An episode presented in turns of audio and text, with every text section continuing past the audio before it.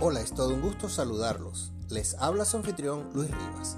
Hoy les hablaré sobre el pavo de acción de gracias.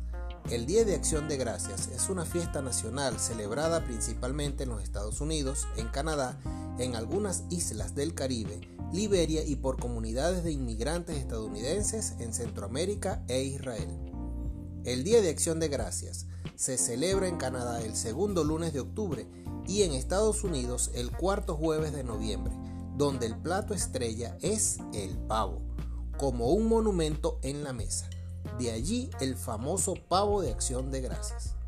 Este pavo, asado u horneado, va tradicionalmente acompañado con un relleno hecho de pan de maíz y salvia. Se sirve tradicionalmente con una jalea o salsa de arándanos rojos. Puedes presentarlo entero en una bandeja o trinchado en lonchas, acompañado de la salsa que hayas preparado, puré de papas, verduras y pan casero.